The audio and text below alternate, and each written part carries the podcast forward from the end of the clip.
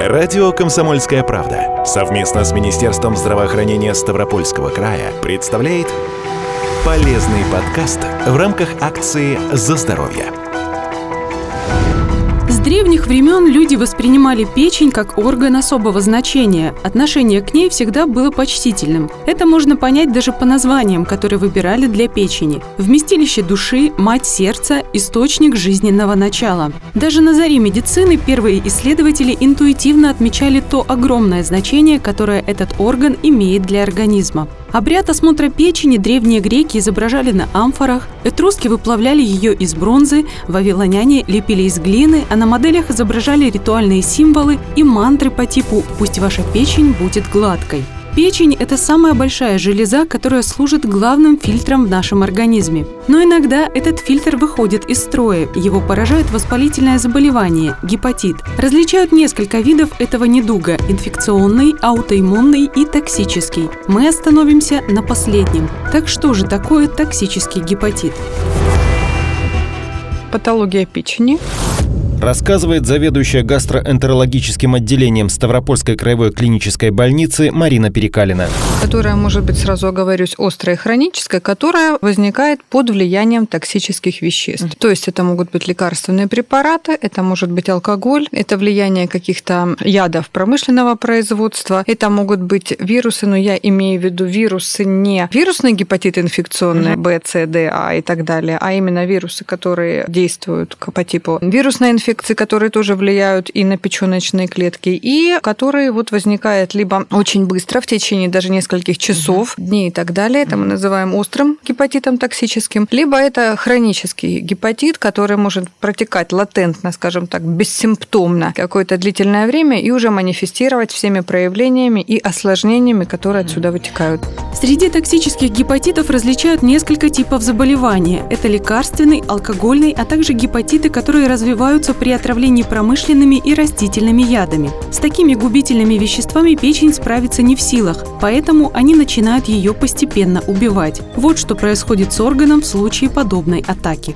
Сначала, безусловно, там происходит увеличение печени. Mm. Сначала клетки печени, гепатоциты воспаляются. Затем при продолжающемся поступлении э, токсического агента они погибают и, естественно, возникают уже циррозы и так далее, и так далее.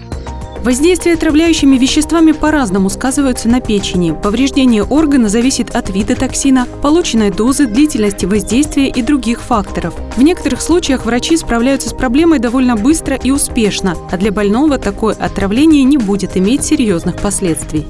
Если для человека это первый раз, да, если у него хорошая иммунная система, у него нет проблем с желудочно-кишечным трактом, у него хороший иммунный ответ при соответствующем лечении, быстрой помощи, при условии, что он не откладывает помощь, да, там пошли внутривенные инфузии, капельницы, сорбенты и так далее, гепатопротектора, мы его выводим из этого состояния, он извлекает из этого урок для себя и живет дальше обычной нормальной жизнью. Если это случается периодически, то здесь мы уже говорим о хроническом поражении печени, ну и здесь уже, конечно, будут проблемы посложнее. К клиническим симптомам гепатита относятся болезненность в правом подреберье, увеличение размеров печени и пожелтение кожи. В некоторых случаях токсический гепатит быстро прогрессирует и вызывает цирроз печени, но большинство заболевших обычно выздоравливают. Однако встречается и хроническое течение болезни, которое врачи определяют по ряду признаков. Для того, чтобы определиться с хроникой, рассказывает заведующая гастроэнтерологическим отделением Ставропольской краевой клинической больницы Марина Перекалина. Мы должны понимать, что этот процесс не менее полугода у пациента, то есть если это раз в течение месяца что-то случилось, это не значит, что он хронический. Если это продолжающееся или распивание, или прием препаратов, или на каком-то вредном производстве человек работает, да, и много лет, и только спустя какой-то промежуток времени длительный человек пожелтел, мы увидели уже не только печень увеличенную, но и селезенку, что говорит уже о проявлениях цирроза и так далее, можем, можем смело заявлять о том, что этот процесс хронический. Но для того, чтобы четко провести вот эту черту, грань между хроникой и острым, все-таки надо провести ряд обследований, собрать анамнез тщательно и даже, может быть, полечить, посмотреть, как пациент будет отвечать на лечение. Но даже хронический гепатит не приговор. Задача врачей – ввести пациента в ремиссию, чтобы у него как можно дольше не было обострений. Для того, чтобы прийти к хронической форме болезни, нужно какое-то время не замечать проблемы. И в случае с печенью это легко пропустить, потому что она не болит, даже когда серьезно страдает.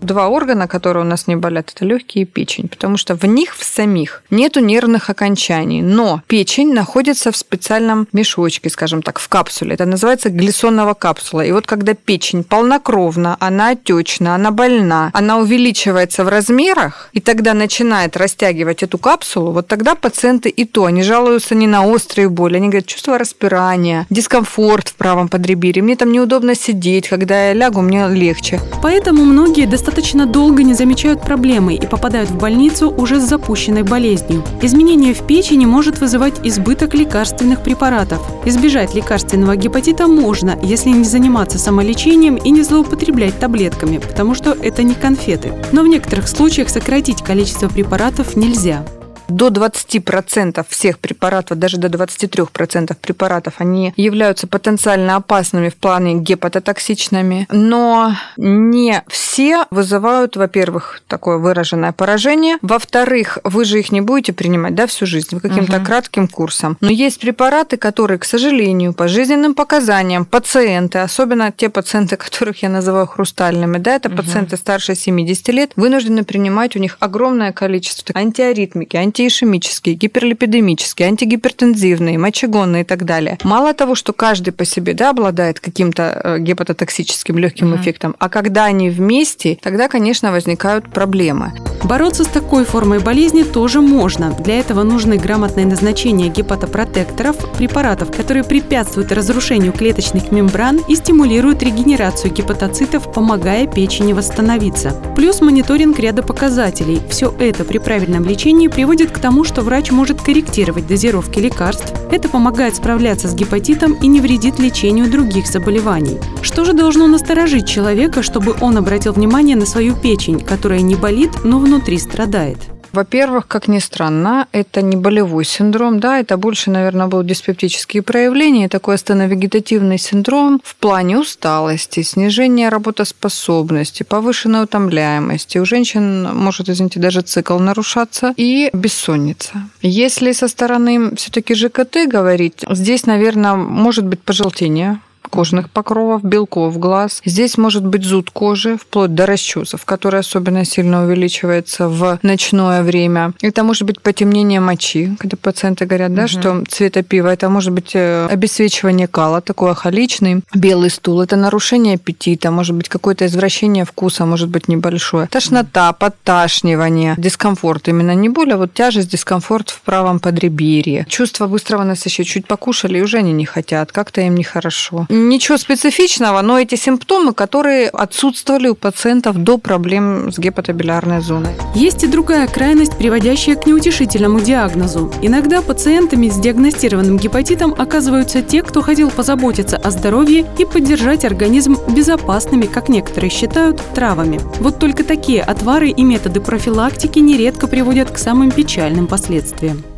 токсический гепатит, они возникают не только на прием лекарственных препаратов угу. и под воздействием вредных веществ. К сожалению, очень часто, вплоть до летальных исходов, я видела два в своей жизни, было на прием растительных препаратов. Чистотело это были женщины, которые по разным причинам принимали эти настои, отвары по-моему, одна даже сок пила, я не помню, что у нее было, это было очень давно. Но да, есть сборы, которые одобрены Минздравом, и там по пол чайной ложки три раза в день, я вот читала, я тоже мысль, хочется полстакана выпить, там заварить этот отвар и попить. Там написано по столовой ложке до еды, значит, вы пьете по столу, не надо весь отвар выпивать, допустим, настой какой-то. И опять-таки, это травы, которые прошли отбор, прошли очистку, которые собирали не вдоль дороги. Мы не всегда можем контролировать вредное воздействие на печень, поскольку поскольку не всегда о нем догадываемся. Но некоторым людям, особенно тем, кто страдает от алкогольного токсического гепатита, оптимизма добавляет способность органа к регенерации. Это всем известно еще из школьных уроков биологии и даже древнегреческого мифа о Прометее, печень которого за ночь восстанавливалась. Но нужно помнить, что у человека нет бессмертия, как у титана. Печень – это просто наша кладезь. Хотя она и обладает да, огромными регенераторными способностями, она, конечно, может восстанавливаться, чем мы пользуемся при трансплантации но без лимита у нее нету.